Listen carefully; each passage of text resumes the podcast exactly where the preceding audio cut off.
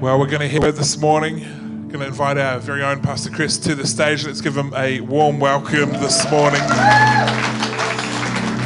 Awesome. You may be, you may be seated. Thank you, guys. You can take your seats as well. Let us pray. Lord, help me get a 20 minute message into 10 minutes in Jesus' mighty name. And everybody said, Amen. Let's get straight into it. After 400 years of silence, this is how the New Testament starts. It's not an immediate thing. The book of Malachi, the events in Malachi were 400 years before the events in the New Testament, over 400 years. And the Jewish nation did not hear from God in all that time. Who'd have been ticked? The Creator launches the final part of His plan to give us a Messiah by sending angelic messengers to proclaim four distinct calls of action. Interestingly enough, there are four Sundays in Advent. So we will be covering those calls. Three of them are recorded in the Gospel of Luke, beginning with Zechariah, then Mary, and ultimately the shepherds who are out in their fields watching their flocks by night. The Gospel of Matthew records the call to action from the angel that came to Joseph. And it's interesting that all four instances recount an angelic call. It's angels that come to all of these people, and it leads to the arrival of the Christ child. The first call was to this guy called Zechariah. Zeke, perhaps for short. Okay, perhaps not. Zechariah and his, is, his was a call to prepare. And our story begins in Luke chapter 1, verse 5, with a bit of background to Zechariah's life. So let's, let's read this uh, and try to understand. So put yourself in Zechariah's shoes. Listen, listen to what it tells us about him. It says, When Herod was king of Judea, there was a Jewish priest named Zeke, uh, Zechariah. Sorry. He was a member of the priestly order of Abijah, and his wife Elizabeth, I was going to call her Betty, but better stick with Elizabeth there as well, was also from the priestly line of Aaron. Zechariah and Elizabeth were righteous in God's eyes, careful to obey all the Lord's commandments and regulations. They had no children because Elizabeth was unable to conceive, and they were both very old. One day, Zechariah was serving God in the temple, for his order was on duty that week. As was the custom of the priests, he was chosen by lot to enter the sanctuary of the Lord and burn incense. While the incense was being burned, a great crowd stood outside praying. While Zechariah was in the sanctuary, an angel of the Lord appeared to him standing to the right of the incense altar. Zechariah was shaken, not stirred, and overwhelmed with fear when he saw him. Shh, concentrate, concentrate. the angel said, Don't be afraid, Zechariah. God has heard your prayer. Your wife Elizabeth, Elizabeth will give you a son, and you are to name him John. You will have great joy and gladness, and many will rejoice at his birth, for he will be great in the eyes of the Lord. He must never touch wine or other alcoholic drinks. He will be filled with the Holy Spirit even before his birth. And he will turn many Israelites to the Lord their God. He will be a man with the spirit and power of Elijah. He will prepare the people for the coming of the Lord. He will turn the hearts of the fathers to their children, and he will cause those who are rebellious to accept the wisdom of the godly. Zechariah, bless his heart, said to the angel, How can I be sure this will happen? I'm an old man now, and my wife is also well along in years. Husbands, never say that about your wife. then the angel said, and I, and I, believe, I mean, we read these scriptures and it's like, yep. Then the angel said, I am Gabriel. I stand in the very presence of God. I don't think he said that. I think he said, Hey, I'm Gabriel. I stand in the very presence of God, worm. Well, okay, I may have added that. It was me who sent me to bring you this good news. It was he who sent me, rather. But now, since you don't believe what I say to you, you will be silent and unable to speak until the child is born, for my words will certainly be fulfilled at the proper time. I think Gabriel was a bit ticked. Meanwhile, so Zechariah didn't say anything else, strangely enough. Meanwhile, the people were waiting for Zechariah to come out of the sanctuary, wondering why he was taking so long. So even they got t- tired of standing around praying. When he finally did come out, he couldn't speak to them.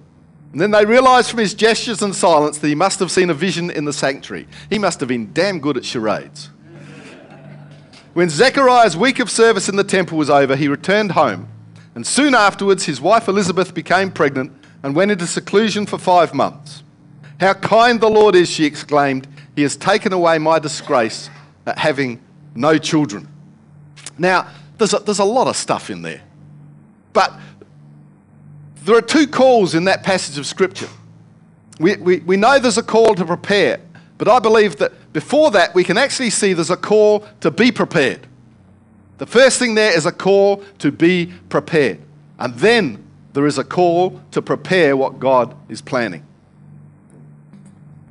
When Zechariah went to work that day, he was not ready for what happened. He was not expecting it to happen. He was not even praying for it to happen, and he certainly wasn't believing for it.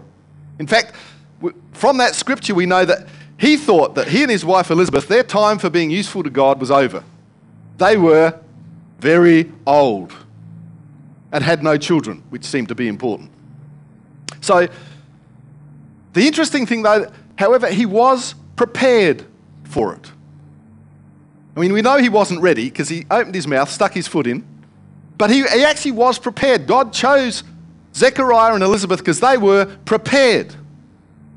See, he'd been a priest for several decades. He served faithfully in his respons- priestly responsibilities for as long as he could remember. He and Elizabeth, it tells us, were righteous in God's eyes, so we know they were an upstanding couple. But not everything was perfect. Luke 1 5 to 7 says that although he was righteous, careful to obey all God's commandments, they had no children because Elizabeth was unable to conceive and they were very old. So things weren't perfect. He wanted a son, Elizabeth wanted to conceive, and they were very old. I'm sorry to keep labouring that point. But, and, and, but we know that they were actually significant desires in their life. Being barren, not being able to have children, was actually a source of great shame in Jewish culture at the time. And Elizabeth would have had to put up with a lot of condemnation from her neighbours. So it wasn't a small thing back then. And we know it was, they were significant des- desires in their life because of the angel's comment, first of all, in verse 13. He says, Don't be afraid, Zechariah. God has heard your prayer. Your wife Elizabeth will give you a son, and you will name him John. Very specific. And Elizabeth's relief in verse 25, she says, How kind the Lord is. He has taken away my disgrace at having no children. So the sadness because they have no children, there's a fair amount of condemnation from their neighbours because of their inability to conceive. And the biggest problem was that this sort of problem was often thought of as a result of sin. We read in John's Gospel a, a situation in uh, chapter 9, verse 1, where Jesus heals a blind man. And the disciples ask Jesus, they say, Was he blind because of his sin or his parents' sin? You sort of think, what a weird question to ask. But that was, that was a common thought back then. So the fact that she couldn't bear children made people whisper about the fact that, you know, she looked good, but hey, who knows what secret sin was on the side there because she couldn't have children. So in some ways, a very cruel and uh, sort of horrible place to be. But they were ordinary people doing ordinary jobs in ordinary lives and being faithful to God and one another through everything they went through. This story is actually much more than Zechariah's joy about having a son, or Elizabeth's exultation about the fact that she was no longer being held by, in scorn by the other mothers in the village. It's actually about God's fulfillment of his great purpose and promise. But the interesting thing is, the needs, the hopes, and the fears of ordinary people are not forgotten in this grand plan because our God is the God of lavish, self giving love. When he acts on a large scale, he always takes care of the smaller concerns as well. But let me ask you this Would you like to be prepared? Who feels that they've been faithful, but life doesn't always work out? Who, feel, who sometimes, who's, who's done their best but sometimes stumble? Is there anybody? Is it just me? Who's prayed and believed but occasionally suffers from doubt? Glad I'm not alone. Who has had to cling to their faith through sadness and trial? Who has struggled with discrimination because of their faith? Who just feels ordinary most of the time? You see, none of those things make us ready, but they do make us prepared. If you resonated with any of those things, I want you to be ready for, for a touch from God. In a moment, I'm going to actually invite people out onto this altar to get a touch from God. If you feel ordinary, if you feel that your faith sometimes isn't strong enough, if, but you want what God is having you, I believe God wants to encourage us today. And so I'm going to invite you up to the front. And we're going to pray a prayer. We're going to pray a prayer of anointing to ask God to prepare us for what He has for us.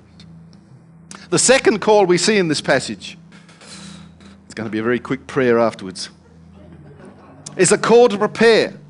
Zechariah might not have been ready for his counter, encounter with Gabriel, but he was given very specific instructions on how to prepare what God was asking him. Verse 13 says, Don't be afraid. I think it was interesting what Nathan said earlier. I think sort of God has to throw this in a lot because it's a natural tendency of ours. And he actually, it's, it's to raise us from our natural tendencies to our supernatural tendencies. The first thing we have to do is stop being afraid. He said, God has heard your prayer. Isn't it great when God says, Hey, I've heard your prayer? Your wife Elizabeth will give you a son. You're to name him John. You will have great joy and gladness. Hey, who wants that? But it says, Many will rejoice at his birth. He will be great in the eyes of the Lord. So he's already letting Zechariah know what, what plans he has for his son. He must never touch wine or al- other alcoholic drinks. Zechariah's thinking, Yep, no worries, more for me. He was to be filled with the Holy Spirit even before his birth. I mean, we pray for our kids. Wouldn't it be great to know that they were actually filled with the Holy Spirit even before they were born? There is evidence of that, but that's for another Sunday. He will turn many Israelites to the Lord their God. Who would like to have that spoken over their lives? That would be fabulous. He will be a man with the spirit and the power of Elijah. He sounds fearsome. He will prepare the people for the coming of their lords. He will turn the hearts of the fathers to their children. He will cause those who are rebellious to accept the wisdom of the godly. So he, God lays out this, this plan before Zechariah. And he says, This is who your son is going to be. Notice he doesn't say, Zeke, this is for you. You are going to be a hero. No. He says, Zechariah, you're going to have a son, and I want you to prepare him for what God has for him. You see, Zechariah and Elizabeth were not called to be heroes. They weren't called to be superstars, they were called to be preparers. The glory would go to their son John. Don't know whether you actually heard of him. He actually became known as John the Baptist. And he would prepare the people of Israel for the coming of the Messiah. So we need to ask ourselves this Christmas, are we willing to answer God's call to prepare? Are we willing to open the way for someone to meet Jesus? Are we willing to show kindness to strangers? Are we willing to be faithful in the face of opposition? Are we willing to be obedient to the call on our lives? Because let me tell you, God doesn't call us to be heroes. I mean, we look at heroes of the faith and we look to them who've achieved prominence and power and position. And sometimes I think, even foolishly, we think we'd like to be like them. But we're called to be us. You are perfectly placed where God wants you. And He has a call on your life that all we have to do is step into and walk into. And God is very pleased with what we do. If you're one of those people I mentioned before and you'd like a touch from God because you want to know that you are prepared for what He has for you, in a moment, in fact, let, us all stand. If you resonated with any of those things I said before, that you've been faithful, but sometimes you doubt. You pray to God, some prayers are answered, some aren't. You're not sure that you're ready for what God has for you, but you want to be prepared. You want to know what it is to walk with God and to have that certainty that He actually has faith in you.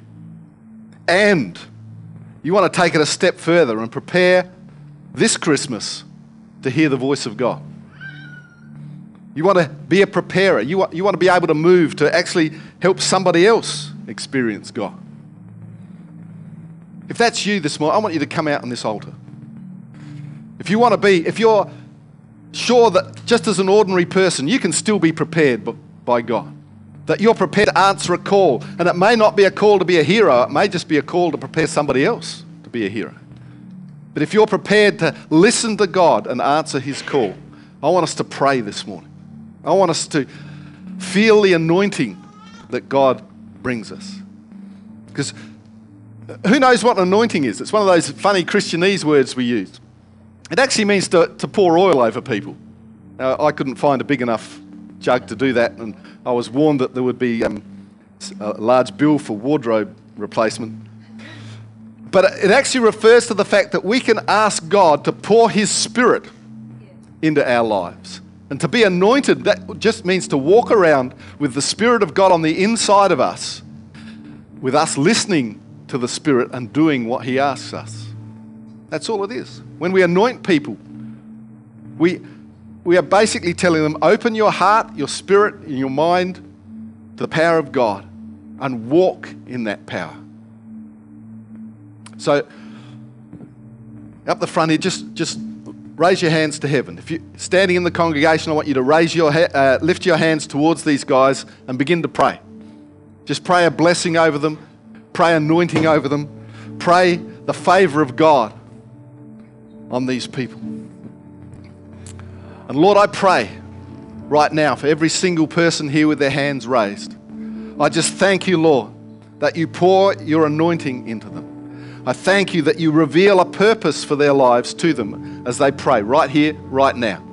I thank you, Lord, that you reveal that no matter what, how ordinary we think our plans, our dreams, our visions are, that they are actually blessed by you, that they have a purpose.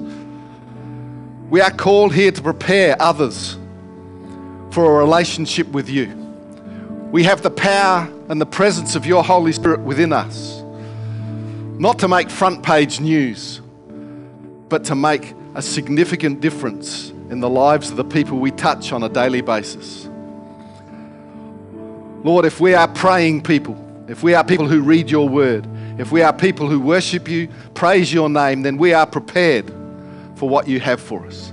If we call you Lord and Savior, if we walk in your ways, even though we stumble and fall, we are prepared for your purpose. So, Lord, I ask you now, as we stand prepared, that you reveal to us your call in our lives. Reveal to us what we are to do day by day. Reveal to us the direction we are to move in in our lives to fulfill that call. Lord, I pray, I proclaim, I announce that anointing on these people who stand in faith before you in the name of your Son, Jesus Christ. And everybody said, Amen. Thank you, guys. You can go back to your seats. Just before I close the meeting, and I, I know I'm a little bit over time, who'll give me, uh, who'll give me an extra minute? That's one, two, three, four. That's four, five minutes, six, seven. Okay. I think I'm clear. Before we finish, I just want to pray. You, you can, t- you can take your seats. to, to, to have a call from God, we actually have to belong to God first. His, his call to all people is to come to Him. The one call that everybody has on their lives is actually to come to Jesus. And so, if you're here today and you haven't answered that call, you've observed what you know about Jesus, You've, you may have been to church and heard all about Jesus, but if you've never actually said, I want to answer that call. I want Jesus in my life. I want to become a Christian. I want to become a follower of Jesus. I want Jesus into my heart, my soul, my spirit. If you've never done that, then I want you to make that decision this morning. All it takes is just a prayer of acceptance to say, Jesus, I accept you into my life. You are my Lord and Savior now. My walk with you starts today. And I'd love to pray that prayer with you. So, can I have every eye closed for just a moment? And if this, that is you this morning, or you may have done that this before, but you know that you're actually not really walking with Jesus right now, I'd love to pray that same prayer with you. So, if that's you this morning, while nobody's looking around, can you just lift your hand so that I can see it? And I'd love to pray that prayer with you. Thank you. I see that hand. Pop that down again. Anybody else this morning want to pray that prayer?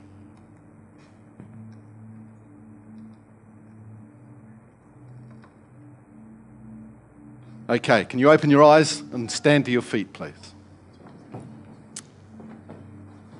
I want us to pray this together. It may not be your first time. You may feel that you're going okay with Jesus, but it's great to remind ourselves, I think, of the importance of that first step that we take. So, can you pray this prayer all together after me, please? Dear God, from this day forth, I am following you. Nobody else, nothing else, just you. I am now a child of God. I will follow you the rest of my days. And I proclaim your Son, Jesus Christ, as my Lord and as my Savior. Amen. Awesome. Thank you, Nathan. Let's give Pastor Chris a hand this morning. Call to prepare. Uh, thank you for joining us for our first uh, Advent service this morning.